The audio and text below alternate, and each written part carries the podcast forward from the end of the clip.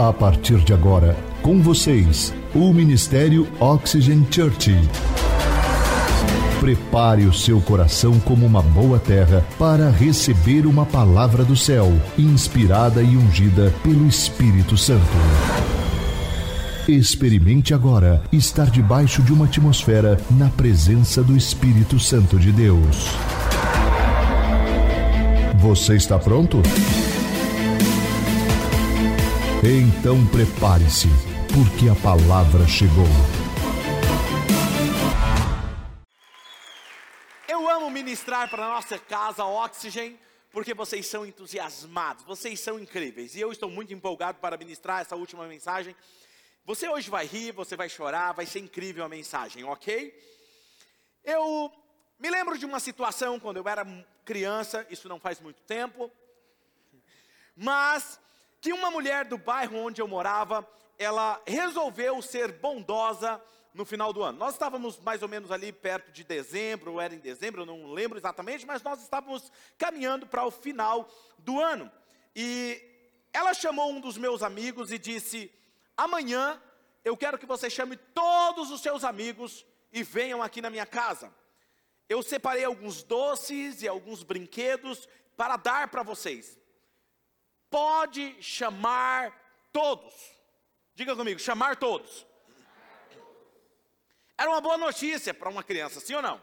Era uma boa notícia. Éramos em apenas 15 garotos. 15 garotos. O que, aconteceu no dia seguinte? Cinco garotos compareceram. E aí, o que, que vocês entendem? Esses cinco garotos apareceram lá e ele não chamou todos os garotos, ele apenas chamou alguns amigos mais chegados. Ela entregou os doces, os brinquedos, e eles saíram de lá com as mãos cheias de doce, de brinquedo, comendo, se divertindo. E quando nós encontramos eles nas rua, na rua, com a boca branca de açúcar, com os brinquedos um no braço, outro no outro braço, nós perguntamos: quem deu? Aí o, o bendito falou assim, para não dizer outra coisa: foi a mulher lá. É que mulher lá? A mulher lá. E ele não falou que era um direito de todos nós. E depois nós fomos descobrir que era para todos, que ela tinha separado brinquedos, doces também para nós. E o sentimento que ficou em nosso coração foi que nós ficamos muito indignados, aquele sentimento de injustiça.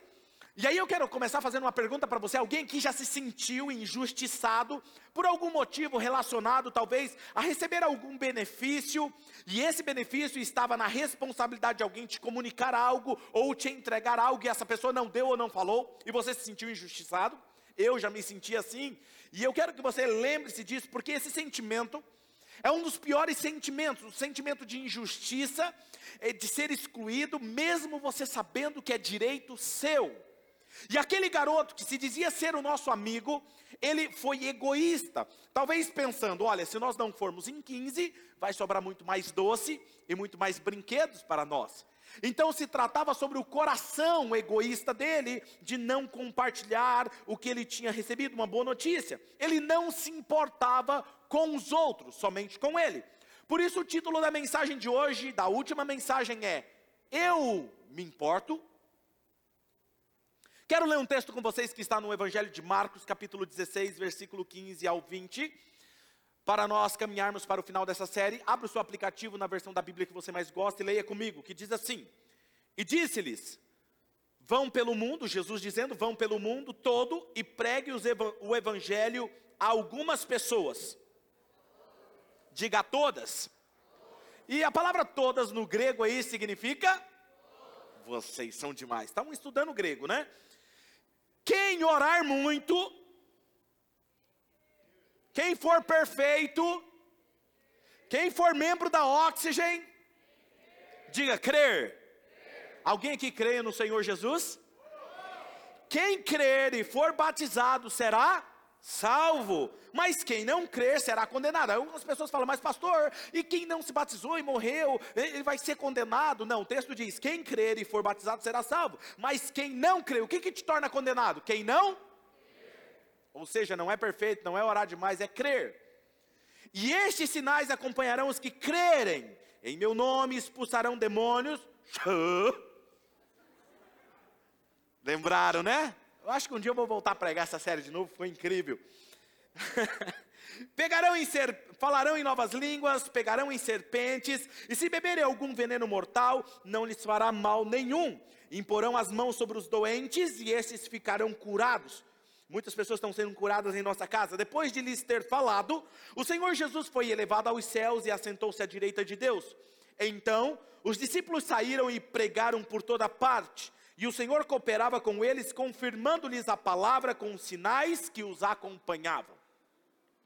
O que eu acho mais fascinante na mensagem da cruz é que a história se resume em um Deus apaixonado pela sua criação. Um Deus que ama profundamente aqueles que ele criou, que mesmo sabendo que eles fariam más escolhas, escolheriam errado, pecariam, ele foi a resposta à cruz por amor. A cruz é o amor sendo compartilhado com aqueles que não o amavam. Vou repetir: a cruz é o amor sendo compartilhado com aqueles que não o amavam. Em vão seria a mensagem da cruz se Jesus não houvesse ressuscitado dentre os mortos. Se ele estivesse entre os mortos, quando você visita o túmulo de Jesus, por sinal, nós vamos fazer uma viagem para Israel esse ano, pretendemos fazer agora no meio do ano. Quem tiver interesse, já fala, pastor, quero ir nessa caravana, vamos juntos para lá. Você entra no túmulo de Jesus e está escrito: Ele não está mais aqui, porque ele ressuscitou. 1 Coríntios capítulo 15, versículo 17, Paulo diz o seguinte: E se Cristo não ressuscitou, inútil é a fé que vocês têm e ainda estão em seus pecados. Ou seja, é o fato de ele ter sido ressuscitado, que ele ressurgiu dentre os mortos, que mostra que ele tem autoridade, e nós precisamos entender isso. Mas o fato de ele ter ressuscitado, quais foram as coisas que, no, que se acarretou em nossas vidas? Ele garantiu o perdão dos nossos pecados não de alguns pecados, mas de todos os pecados, mesmo que esses pecados sejam tão obscuros, mesmo que aqueles pecados que você ainda nem pecou ainda, ele garantiu o perdão de todos esses pecados. Outra coisa que ele nos garantiu é que a nossa natureza de filhos de Deus, ela é restaurada. Ele nos reconecta com o Pai novamente, nos faz lembrar que somos e temos a natureza de filhos de Deus. E também recebemos com ele nesse combo todo a vida eterna. Diga comigo, vida eterna. Já disse em uma das mensagens aqui que não é o nosso corpo, quando ele tomba nessa terra, a nossa vida continua, a vida eterna com Cristo. 1 João capítulo 3, versículo 1 diz: Vejam, como é grande o amor que o Pai nos concedeu, sermos chamados de quê? Filhos de Deus, o que de fato somos. Por isso o mundo não nos conhece, porque não o conheceu. Nós somos filhos de Deus. E por causa disso, por sermos filhos de Deus, por ele ter ressuscitado, não há mais nenhuma condenação sobre aqueles que estão em Cristo Jesus. Quem aqui está em Cristo Jesus? Levanta a mão. Então eu quero que você leia em alto e bom som esse próximo texto de Romanos 8:1. Vamos lá? 1 2 3. Portanto, agora já não há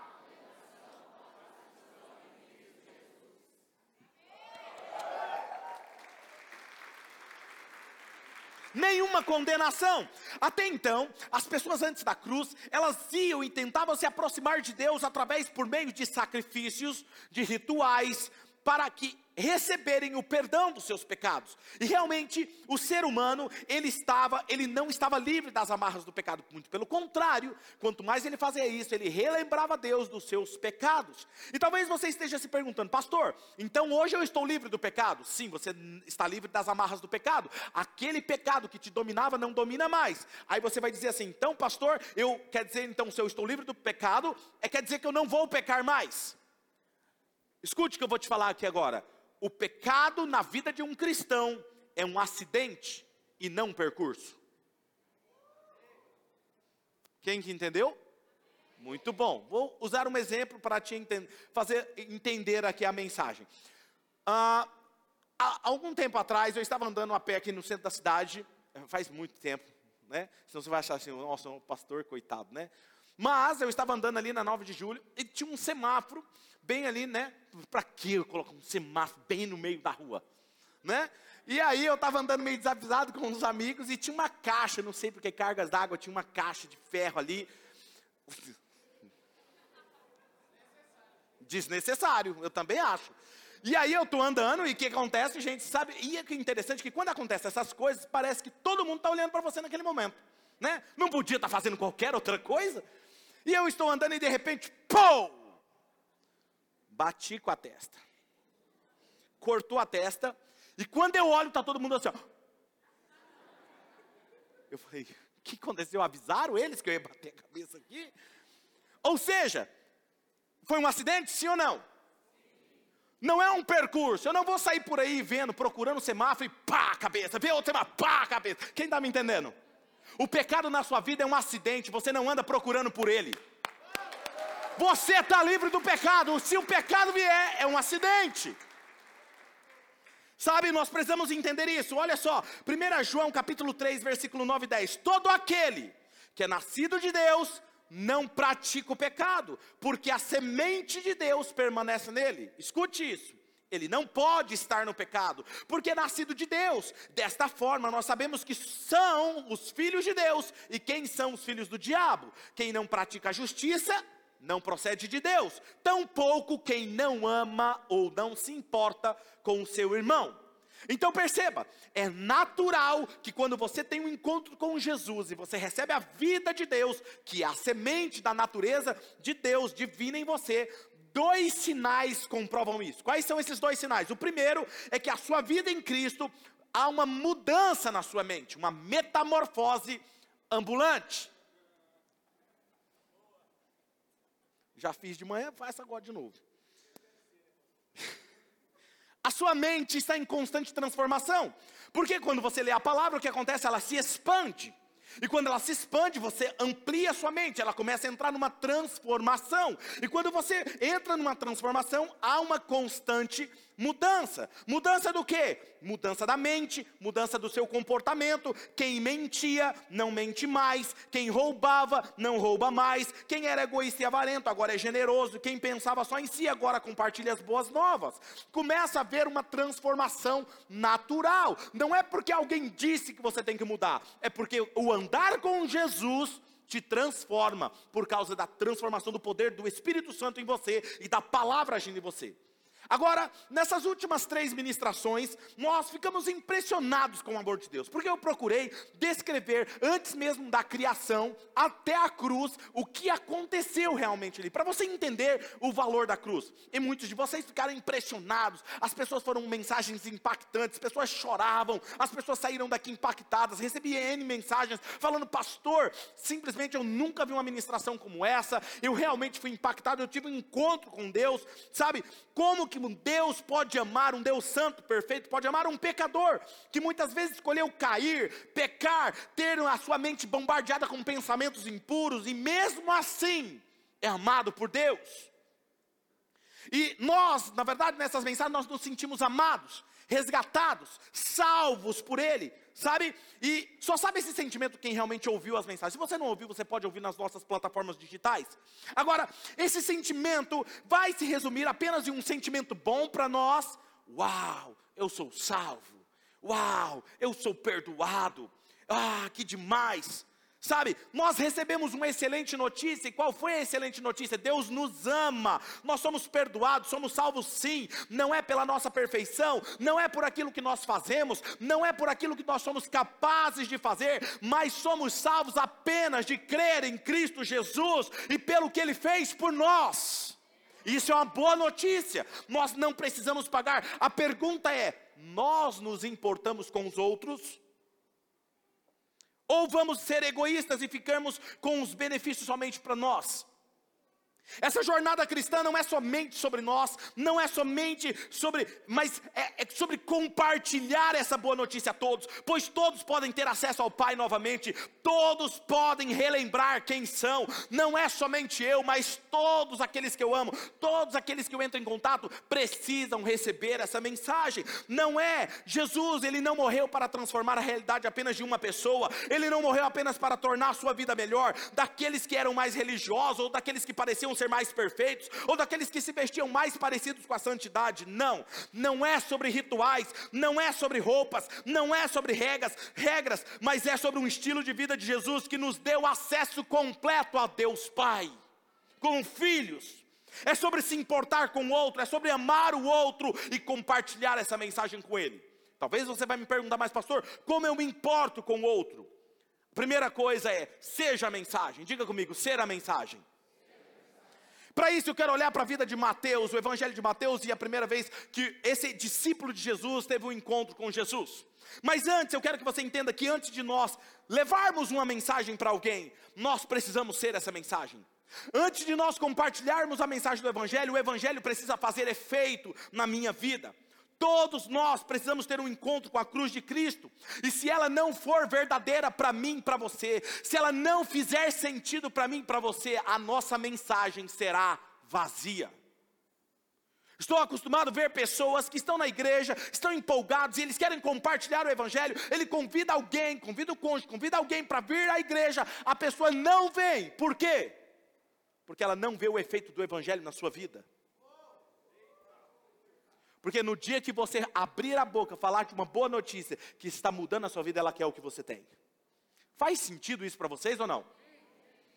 1 Coríntios 2,4, Paulo disse: A minha mensagem, a minha pregação não consistiram em palavras de persuasivas, de sabedoria humana, mas em demonstração do poder do Espírito em mim. Ou seja, é o fato de ele estar agindo em mim que as pessoas creram. Não é porque eu tenho habilidade, não é porque eu tenho oratória. Vamos dar uma olhada na vida de Mateus, um dos discípulos de Jesus, como que ele se tornou a mensagem, como que foi o encontro dele com Jesus. Mateus 9:9. Olha o que diz esse texto. Saindo, Jesus viu um homem chamado Mateus, sentado na coletoria, e disse-lhe: "Siga-me". Mateus levantou-se e o seguiu. Olha para o encontro de Mateus, um dos discípulos de Jesus. Jesus, o texto diz: Jesus viu Mateus, sentado no escritório de cobrança de impostos, ele era um coletor de impostos. E era odiado pelos judeus, porque Roma estava oprimindo os judeus nessa época e cobrava impostos caríssimos deles. E aí alguém que era mais inteligente, se dizia ser esperto, falou assim: eu vou assumir aqui, vou ser um coletor de impostos, porque afinal de contas eu tiro a minha parte. Então eles eram odiados. Mas uma coisa que você precisa entender: Jesus viu Mateus. E todos nós, nós temos também uma, uma imagem de um Deus sentado, velhinho, de barba branca, sentado num trono, bravo, com um iPad enorme, olhando o seu Instagram, dando dislike em todas as suas coisas erradas que você está fazendo, anotando no iPad dele tudo que você faz de errado. Essa é a imagem que nós temos. Vou te contar uma história para você rir um pouquinho.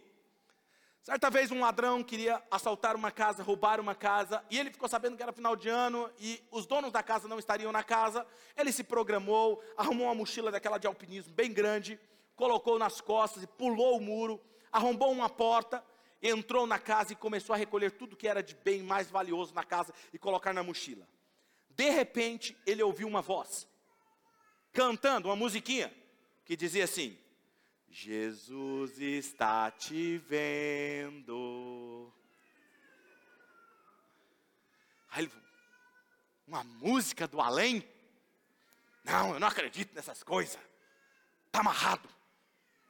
Continuou. Jesus está te vendo. Canta comigo, vamos lá? Um, dois, três. Jesus está te vendo. E ele falou, rapaz, mas que diacho é isso?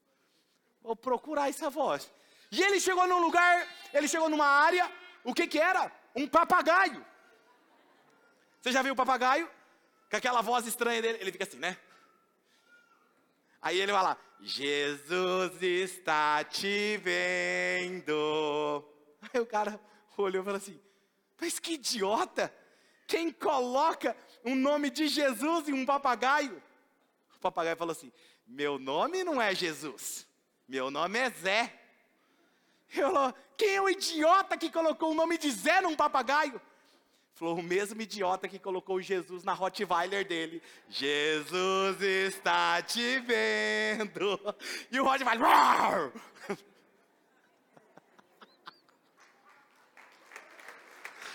Quase um stand-up.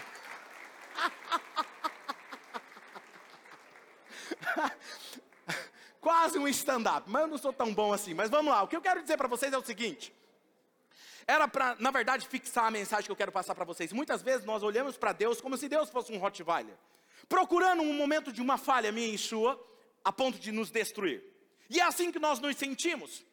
E eu sei que essa história pode soar engraçado, mas muitos de nós, honestamente, nós achamos que Deus é assim observando, esperando que nós façamos algo de errado. Agora, deixa eu te dizer algo sobre Jesus. Jesus não está mantendo uma lista atualizada das suas falhas, porque quando ele te chamou e ele te escolheu, ele já sabia quando você iria errar, o que você iria errar, e mesmo assim, ele escolheu te amar e dar a vida dele por você e perdoar cada pecado seu.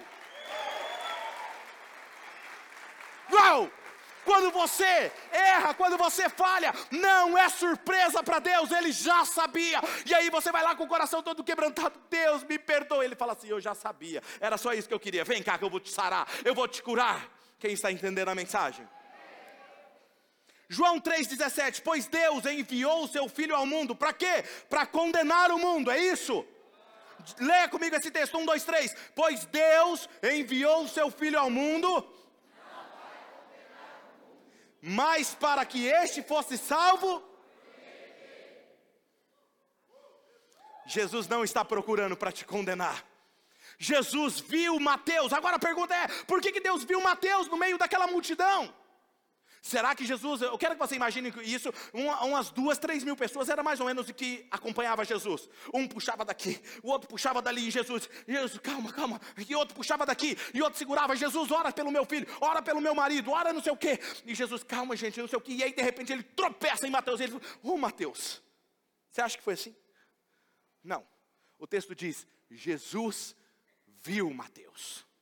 Eu vou falar para você como eu imagino que Jesus estava fazendo.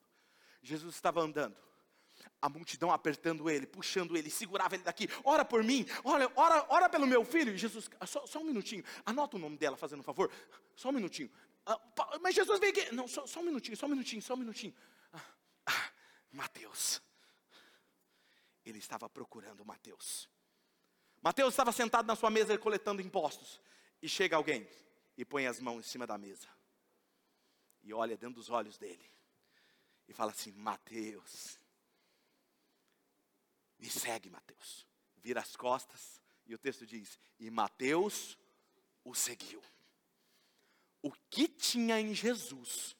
Eu quero que você imagine essa cena. Você vai estar lá no seu trabalho, na sua empresa amanhã. Você vai estar lá trabalhando, fazendo o seu melhor. Você não conhece Jesus. Jesus chega, coloca a mão na sua mesa e fala assim: João, me segue.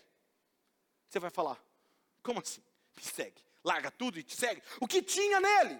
A resposta é simples: não foi porque Jesus tropeçou em Mateus, mas porque Jesus procurava por ele no meio da multidão. A boa notícia que eu tenho para você é o seguinte: Deus não te encontrou por acaso, Ele escolheu você a dedo, Ele, ele não fez você vir aqui por um acidente, não foi simplesmente porque um amigo te convidou, Ele estava procurando por você, pelo seu nome.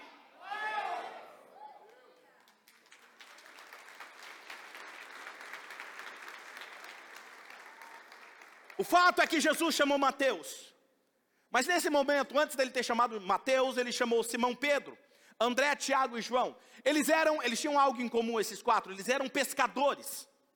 Pescadores. E nessa época eles eram os mais baixos socialmente. Se você não tivesse um comércio, se você não era um empresário, se você não tinha um negócio, qualquer que seja, você não podia fazer nada. Pelo menos você poderia pescar peixes e viver e sobreviver disso. Era o que eles faziam. E quando Jesus escolhe esses pescadores, que eram os mais baixos socialmente, então, assim, quando Jesus chama eles, os seus primeiros discípulos, ele está fazendo uma declaração. A declaração é: Eu vou atrás dos mais baixos socialmente, daqueles com quem ninguém se importa, eu me importo. Agora preste atenção: quando ele chama Mateus, Mateus sendo um coletor de impostos, Jesus chama em público. Veja que a multidão está apertando, ele está sentado na sua mesa, coletando impostos, ele está na frente de todo mundo. Todo mundo tem ódio daquele homem, tem raiva dele. E Jesus vai lá, põe as mãos na mesa dele e fala assim: Mateus, você é o próximo discípulo. Jesus fazendo isso, o que, que significa? Ele estava declarando: Eu não só vou atrás dos desprovidos socialmente, eu vou além, eu vou atrás daqueles que estão também moralmente falidos, com a reputação falida que ninguém mais se importa. Não existe alguém que falhou tanto que não possa me seguir. Agora, Mateus não precisava seguir Jesus, sim ou não? Ele poderia não seguir. Ele foi o quinto discípulo a ser chamado e todo mundo sabia que ser um dos discípulos, um dos doze, era ganhar na loteria. Mas havia todas aquelas pessoas que ficavam ansiosas para serem escolhidas. Mas ele tinha a opção de seguir Jesus ou não seguir Jesus. Posso te fazer uma pergunta? Por que as pessoas olham para o seguir Jesus como uma obrigação religiosa? Eu me pergunto se isso mudaria se parássemos de olhar para seguir Jesus como uma obrigação religiosa e olhássemos como uma grande oportunidade de nos relacionar com Ele. Em vez de achar que é uma obrigação religiosa ir a um culto, entregar a minha vida a Jesus, para quê? Aceitar uma placa de igreja? Não. Eu me pergunto como seriam os nossos relacionamentos com Deus. Ouça, Jesus ele não veio à terra apenas para que você faça coisas boas e para mudar você. Ele veio nessa terra para segurar a sua mão e te levar até a eternidade enquanto você conhece Ele. Ele disse: A vida eterna é essa, que eles conheçam-te a ti. Essa é a vida eterna. Escute, muitos de vocês que estão me ouvindo hoje estão seguindo Jesus por uma obrigação religiosa. Posso fazer um pequeno teste com vocês? Fica tranquilo, não vou expor você, mas você vai saber se você está seguindo ele por obrigação religiosa. Você tem um romance em um relacionamento com Jesus? Romance é uma outra palavra para ser sensível à intimidade com Ele. O que eu quero dizer com isso? Você tem prazer em estar com Jesus todas as manhãs? Antes de começar o seu dia, você pega a sua Bíblia, seu aplicativo da YouVersion, você pega uma música, você coloca um solo, você senta com a Bíblia e você não sai para fazer alguma coisa sem antes estar com Jesus, porque você quer aprender com Ele. Ou você fala, nossa, eu tenho que orar. Ah, eu tenho que orar antes de fazer isso. Ah, eu tenho que ir para a igreja. Ah, eu tenho que servir. Obrigação religiosa. Não é obrigação religiosa quando você tem intimidade com Ele, você faz por amor. Agora, outro dia alguém me perguntou assim, pastor, por que, que as pessoas, outro dia eu passei lá em frente à Oxygen, estavam as pessoas aglomeradas na frente da porta e a porta estava fechada, nem tinha aberto ainda para começar o culto. Deixa eu falar algo para você. Tem alguém aqui chamado Jesus. Nem que eu pagasse você, você viria me ouvir. Existe uma pessoa que está transformando outras vidas aqui, famílias, chamado Jesus Cristo de Nazaré. Isso faz eles chegarem mais cedo para pegar os melhores lugares. É sobre Jesus. Não é sobre a iluminação, não é sobre o show que fazemos aqui, não é sobre o que, como fazemos as coisas, é sobre Jesus e sobre pessoas. Eles estavam deixando tudo para seguir Jesus, e aqui está a pergunta: o que faria uma pessoa largar tudo e seguir Jesus? O que faria? Eu vou falar o que eu acredito, ok? Quando Jesus foi até Mateus, colocou a mão na mesa e olhou nos olhos dele, Mateus viu mais amor nos olhos de Jesus do que jamais havia visto em toda a sua vida ou em qualquer outro ser humano. Aquele amor que constrange. Ele falou: Eu preciso desfrutar desse amor e compartilhar isso com os meus amigos. E aqui ele se tornou o que? A mensagem, porque o evangelho estava mudando ele por dentro. E quando você se torna a mensagem, nós chegamos no próximo ponto da mensagem, que é o segundo e último ponto da mensagem. Compartilhe a mensagem, diga compartilhar a mensagem. Eu só posso compartilhar quando a mensagem faz parte da minha vida. Mateus 9:10 diz: Estando Jesus em casa, foram comer com ele e seus discípulos, muitos, diga comigo, publicanos. Vamos lá? Um, dois, três. Publicanos e pecadores. Os publicanos eram os cobradores de impostos que eram mal vistos mal vistos pelos judeus, eram odiados por eles. E os pecadores aqui não eram aqueles que nós geralmente falamos aqui. Quem aqui é pecador? Por exemplo, quem aqui é pecador? Levanta a mão. Bom, quem não é, pode passar ali que a gente vai orar para você ir para o andar de cima. Tá tranquilo. E eu vou te dar uma boa notícia, que você está escalado para o culto da noite lá. Brincadeiras à parte, só para fazer você rir e não ficar constrangido. Mas é que todos nós somos pecadores. Mas quando usa esse termo no, no, no original aqui, não está se referindo a um pecador como eu e você. Era pessoas, esse termo era usado para atribuir a pessoas que eram homens marcados por desonras, vícios e crimes. Era uma escória. Mateus estava impactado com o encontro que ele teve com Jesus, e agora eu quero falar sobre as três estratégias que Mateus usou para alcançar os seus amigos. Muitas vezes a gente acha que é difícil. A primeira estratégia, Mateus recusou a ser um fariseu. O que é isso? Mateus 9:11. Vendo isso, os fariseus perguntaram aos discípulos dele: Por que o mestre de vocês come com publicanos e pecadores? Em outras palavras, os fariseus estavam perguntando como esse Jesus senta e come com a escória dessa cidade, com os piores. Por que, que não senta conosco, que somos aqueles que guardamos a lei? Eles sentam com os piores, os piores pecadores. Os fariseus eram um grupo meio confuso. Eles, na verdade, eles pensavam que você se tornava imundo somente de entrar em contato com o pecador.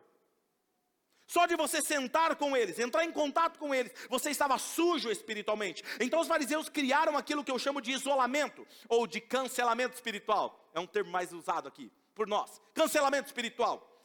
Esse isolamento religioso se tornou popular dentro da igreja atual. Quando você anda com alguém que é pecador, hum, anda perto daquele lá não. Ixi, mas você está seguindo ele no Instagram?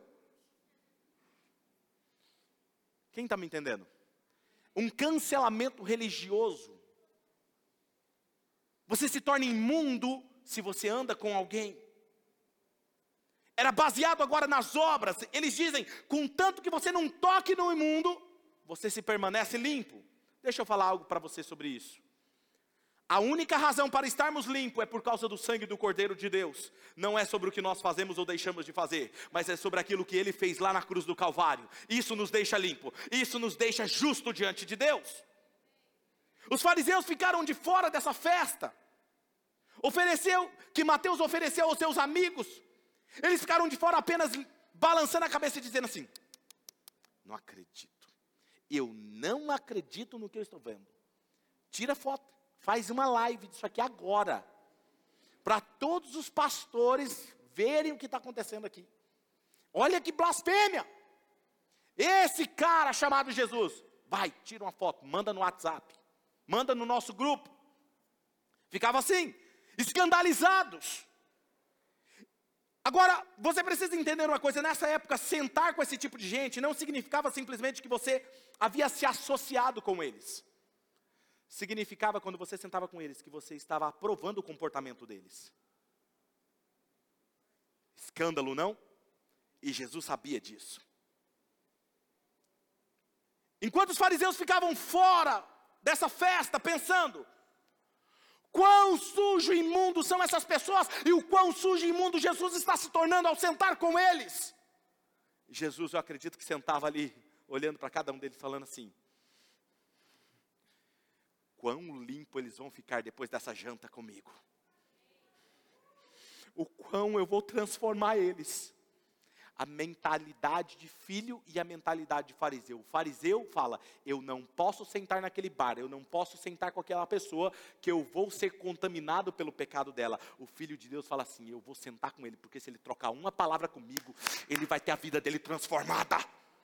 Mentalidade de filho de Deus. Não é o pecado que tem poder sobre mim, não é o diabo que tem poder sobre mim. Sou eu que tenho autoridade sobre eles. Quem está me entendendo? E hoje, há duas razões para termos um fariseu dentro de nós. E duas razões. A primeira razão é a interpretação errada das Escrituras. Lemos a Bíblia, interpretamos ela errada. Segunda, a sabedoria incoerente vinda dessa má interpretação. Porque aí se torna uma cultura de uma má interpretação. E eu quero dar um exemplo para vocês. 1 João 2,15 diz assim: Não amem o mundo, nem o que nele há. Se alguém ama o mundo, o amor do Pai não está nele. Veja que o texto não está dizendo, não ame as pessoas que estão no mundo. Ele está dizendo, não ame o mundo e as coisas do mundo. Não coloque acima das pessoas. As pessoas são mais importantes que as coisas desse mundo. É isso que Jesus está falando. Mas a gente vai lá e interpreta errado. Quem está entendendo? Agora esse vai pegar muita gente aqui. Tá pronto ou não? Posso falar? 1 Coríntios 15, 33. Não se deixem enganar. As más. Tá vendo como vocês sabem? Nós já todos nós já vimos uma variação desse versículo. Em outras palavras, estavam dizendo: pessoas boas não saem com pessoas más. Mas Jesus fazia isso. Como é que faz? Jesus estava desobedecendo a palavra?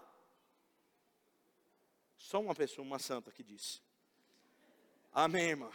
Pelo menos você vai ser salva. Agora me permita ler o contexto do versículo, versículo 32. Paulo está dizendo, ele está discutindo com as pessoas que estavam falando da ressurreição dos mortos. E então ele cita o que eles diziam. 1 Coríntios 15, 32. Se for por meras razões humanas que eu lutei com feras em Éfeso, o que ganhei com isso? Se os mortos não ressuscitam, comamos e bebamos, porque amanhã morreremos.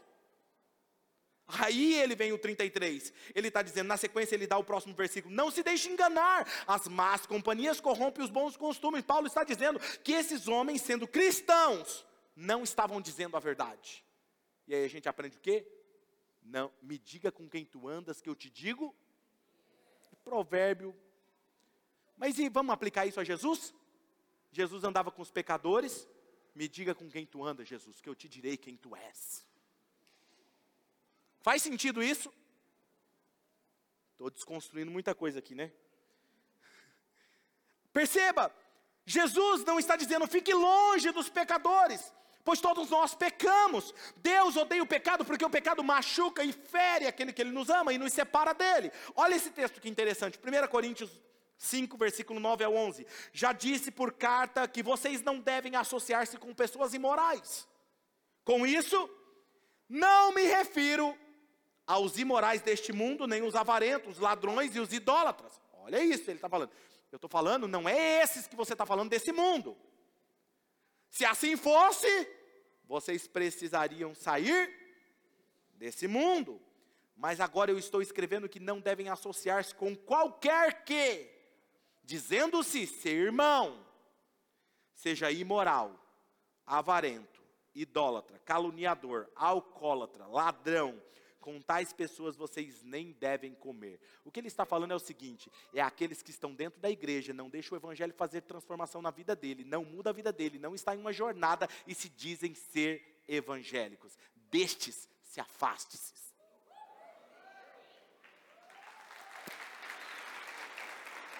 Gente, eu acho que eu estou pregando bem. Imagina daqui 10 anos. Acredita em mim, vai dar bom, vai dar bom o negócio. Segunda estratégia de Mateus. Geraldo. Segunda estratégia de Mateus, ele encheu a sua casa de doentes espirituais. Mateus 9,12 diz: Ouvindo isso, Jesus disse: Não são os que têm saúde que precisam de médico, mas sim os doentes. Eu quero fazer uma pergunta aqui. Você já se sentiu culpado por estar com alguma pessoa muito doente espiritualmente falando? Levanta a mão, seja sincero. Eu já me senti. Muito bom eu já me senti de estar conversando com alguém e falar, rapaz, o que, que o povo vai pensar eu conversando com essa pessoa? Quando a gente começou a Oxygen, eu precisava quebrar esse paradigma dentro de mim. O que, que eu fazia? Eu descobria quem era que era o mais pá virada. É com esse que eu vou tomar café. Pensa, remoendo, religioso dentro de mim. Vai morrer, vai ter que morrer. Jesus não sentava? Eu vou sentar. E eu comecei a fazer esse exercício comigo mesmo. Amava. Sentar com alguém, às vezes eu sentava, pastor da Oxygen, sentava com alguém, a pessoa estava bebendo. Não, não, não vou beber não. Eu falei, não, pode beber, pode, puxa a sua cerveja aí, filho, vamos conversar. Puxa a Heineken aí. Pode aplaudir, é, é bom.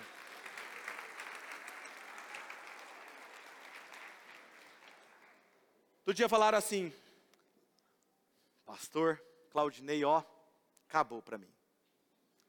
Não prega mais sobre o Espírito Santo. Eu não sei mais o que, que ele crê. A igreja dele lá tem uma área só para fumantes. Aí assim, eu, eu, na época eu acho que eu era um pouquinho mais polêmico. Me mandou uma mensagem, pastor, é verdade que na sua igreja tem lugar para fumante? Eu falei, é verdade.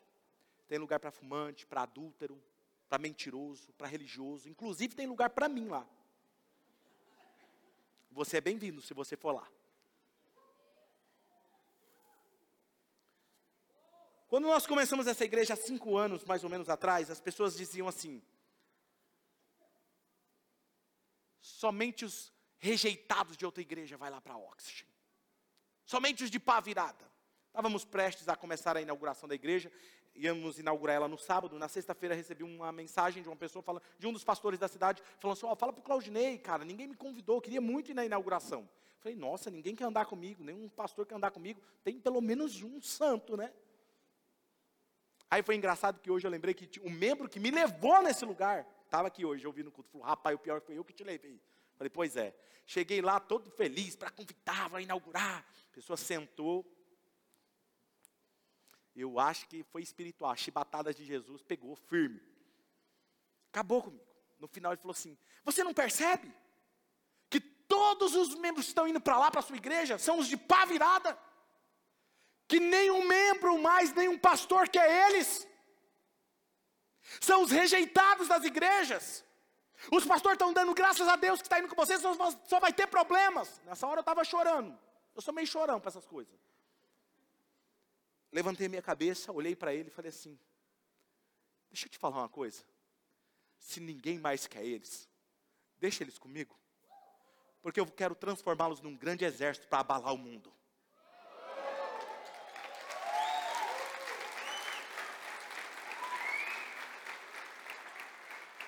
Jesus não foi atrás dos perfeitos, ele foi atrás dos doentes, ele foi atrás daqueles que precisavam de cura. Eu precisava de cura, eu preciso de cura. Deixa eu dizer algo forte para você aqui. Se eu não amo todas as pessoas, eu não amo o suficiente Jesus. Porque perto de Jesus vai ter sempre um pecador arrependido.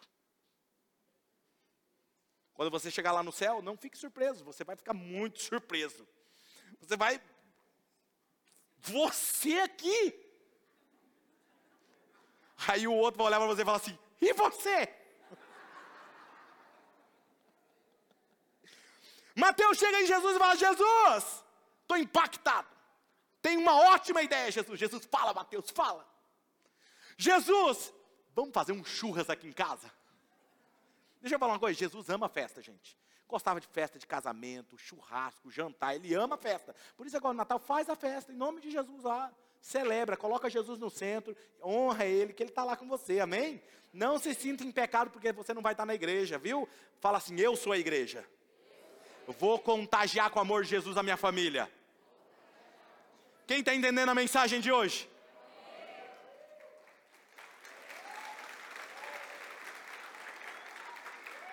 Mateus continua aí, ele fala assim: Jesus, o senhor me chamou, mas eu tenho uns amigos. Pensa nos cara peste.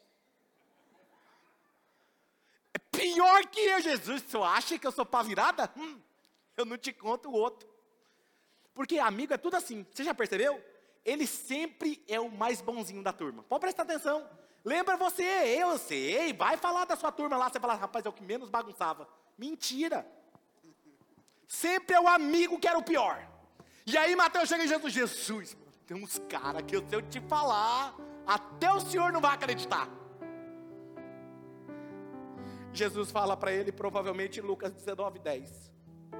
Pois o filho do homem veio buscar e salvar o que estava perdido. Terceira estratégia dele. Ele os levou a mais uma, mais do que uma decisão.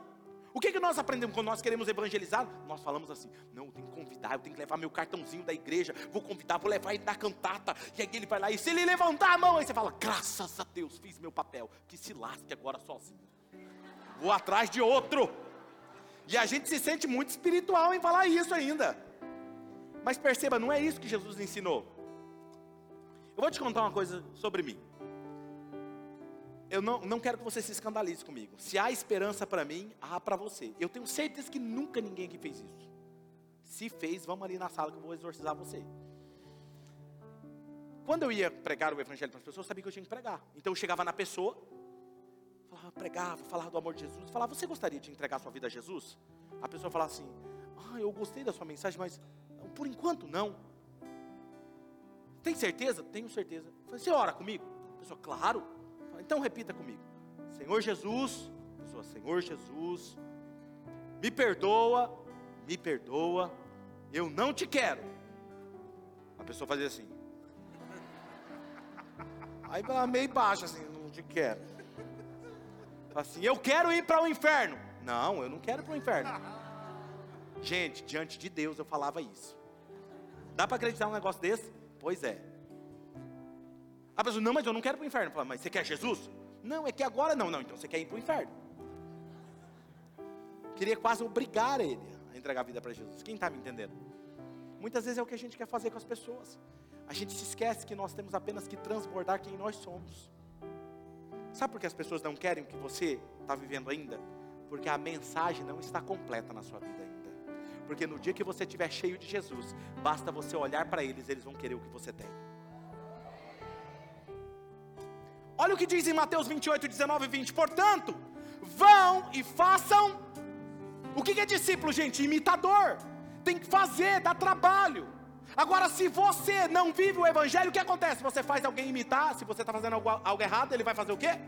Algo errado. O que, que você tem que fazer? A mensagem tem que fazer efeito em você. E aí ele vai te imitar. E aí todo mundo começa numa constante transformação. Portanto, façam um discípulo de todas as nações, fazendo o quê?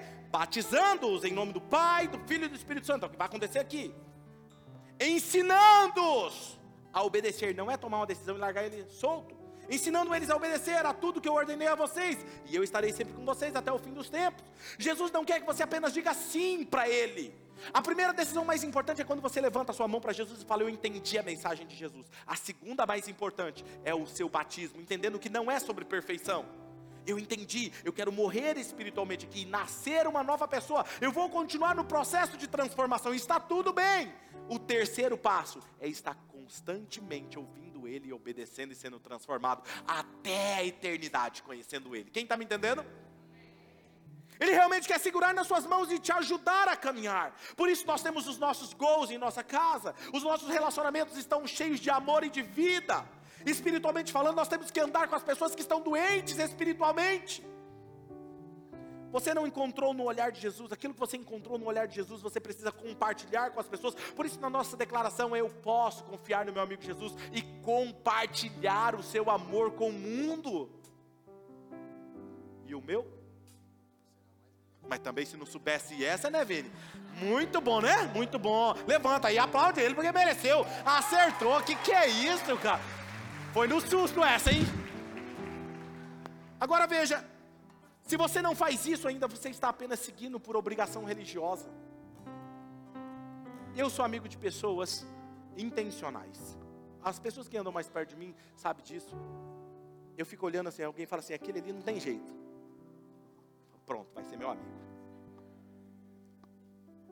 Falaram um dia meu amigo, rapaz, esse aí está sentado ali me olhando.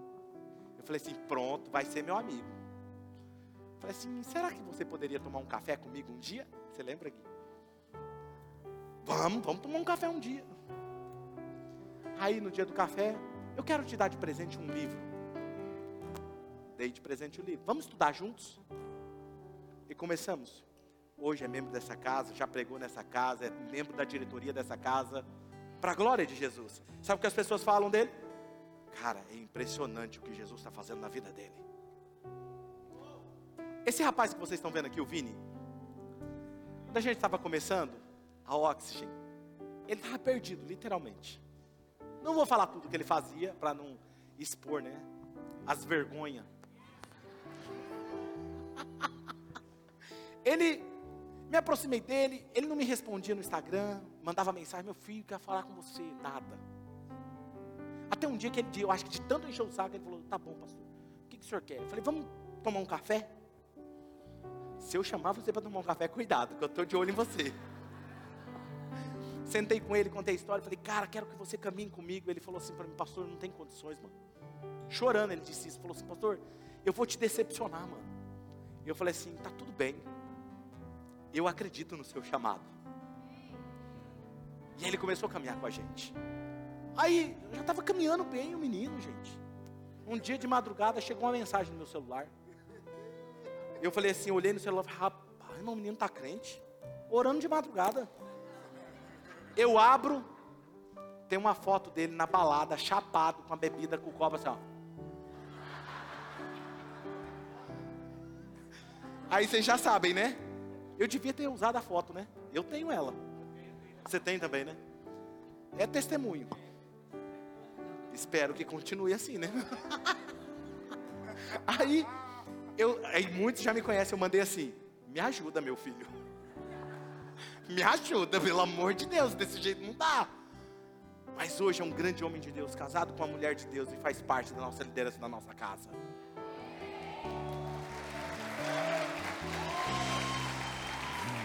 As pessoas dizem assim, mas fulano está lá na igreja, porque agora na Oxigênio é só festa.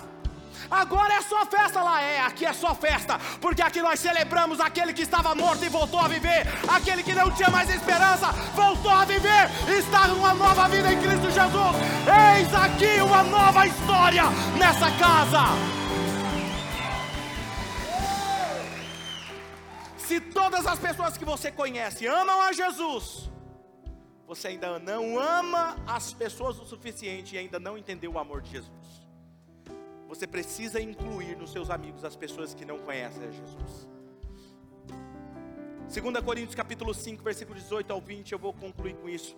Tudo isso provém de Deus, que nos reconciliou consigo mesmo por meio de Cristo e nos deu o ministério da reconciliação, que é religar, reconectar as pessoas com Deus. Ou seja, que Deus em Cristo estava reconciliando consigo o mundo, não levando em conta os pecados dos homens, e oxigênio nos confiou a mensagem da reconciliação. Portanto, oxigênio, somos embaixadores de Cristo, como se Deus estivesse fazendo o seu apelo por nosso intermédio. Por amor a Cristo suplicamos, reconcilie-se com Deus. Deus quer alcançar o mundo através de você. É impossível nos encontrarmos com a cruz de Cristo e não sermos marcados Impossível termos encontro com Ele, contagiados por esse amor e não querer transportar esse amor em alguém. Não é sobre o que você fala, não é condenando as pessoas e falando o que elas precisam mudar, é simplesmente você sendo Jesus perto delas. Quando eu chego perto de alguém que eu vejo que é novo na igreja, eu faço questão de cumprimentar a pessoa. Tem um membro na nossa casa não sei se ele veio hoje na nossa reunião. Ele entrou de bermuda, todo tatuado, as pernas, os braços, vida louca, mesmo, papo, então, sentou ali. Quando eu vi, fui lá e sentei pertinho dele assim. Sentei não, agachei assim, falei assim: Seja muito bem-vindo, é a primeira vez sua aqui. Ele falou: É, é. Aí hoje ele me conta isso, né? Ele fala assim, cara, aquele dia eu falei assim, mano, certeza. Eu passei ali, os caras falam, mano, tem um cara vida doida aí, avisa o pastor para ficar de olho nele, cara, o cara é doido. Hoje ele é membro dessa casa, para a glória de Jesus. Quando eu vejo que você, pode aplaudir a Jesus. Não importa, não importa se você é vida louca, não importa se você é de uma igreja mais tradicional ou se você é mais tradicional. Se eu ver que você é a primeira vez, você sabe disso, que eu já cumprimentei você, eu vou chegar lá. É a sua primeira vez aqui, porque eu quero que você sinta acolhido, porque aqui é a casa do Pai. Aqui é a casa do Pai, aqui tem o Evangelho, amém? Eu imagino quando Jesus saiu daquela festa, daqueles churras, e os caras estavam querendo saber o que aqueles piores pecadores estavam pensando. Chamaram ele de canto, e aí, cara, como é que é sentar com Jesus? Porque é meu sonho sentar com ele. Os caras com os olhos lacrimejados disseram assim: Foi a coisa mais fascinante que me aconteceu. Falou, cara, mas como que você conseguiu? Todos nós queremos sentar com Jesus. E eles disseram assim: Foi por causa de Mateus. Mateus nos apresentou Jesus. Muitas pessoas vão chegar lá no céu. Você vai falar assim: Caraca, você aqui! E vai falar: E você? Mano, mas você aprontou muita coisa errada lá, mas eu aprontava junto com você. Não, mas eu conheci Jesus e você? Por que, que você está aqui? Ele vai falar assim: Por causa de Jesus. Segundo, porque meu amigo apresentou Jesus para mim. Quem é o seu amigo que vai estar lá no céu com você? Qual é o nome dele? Qual é o nome dele? A sua história está cheia de amor pelos perdidos. Feche seus olhos.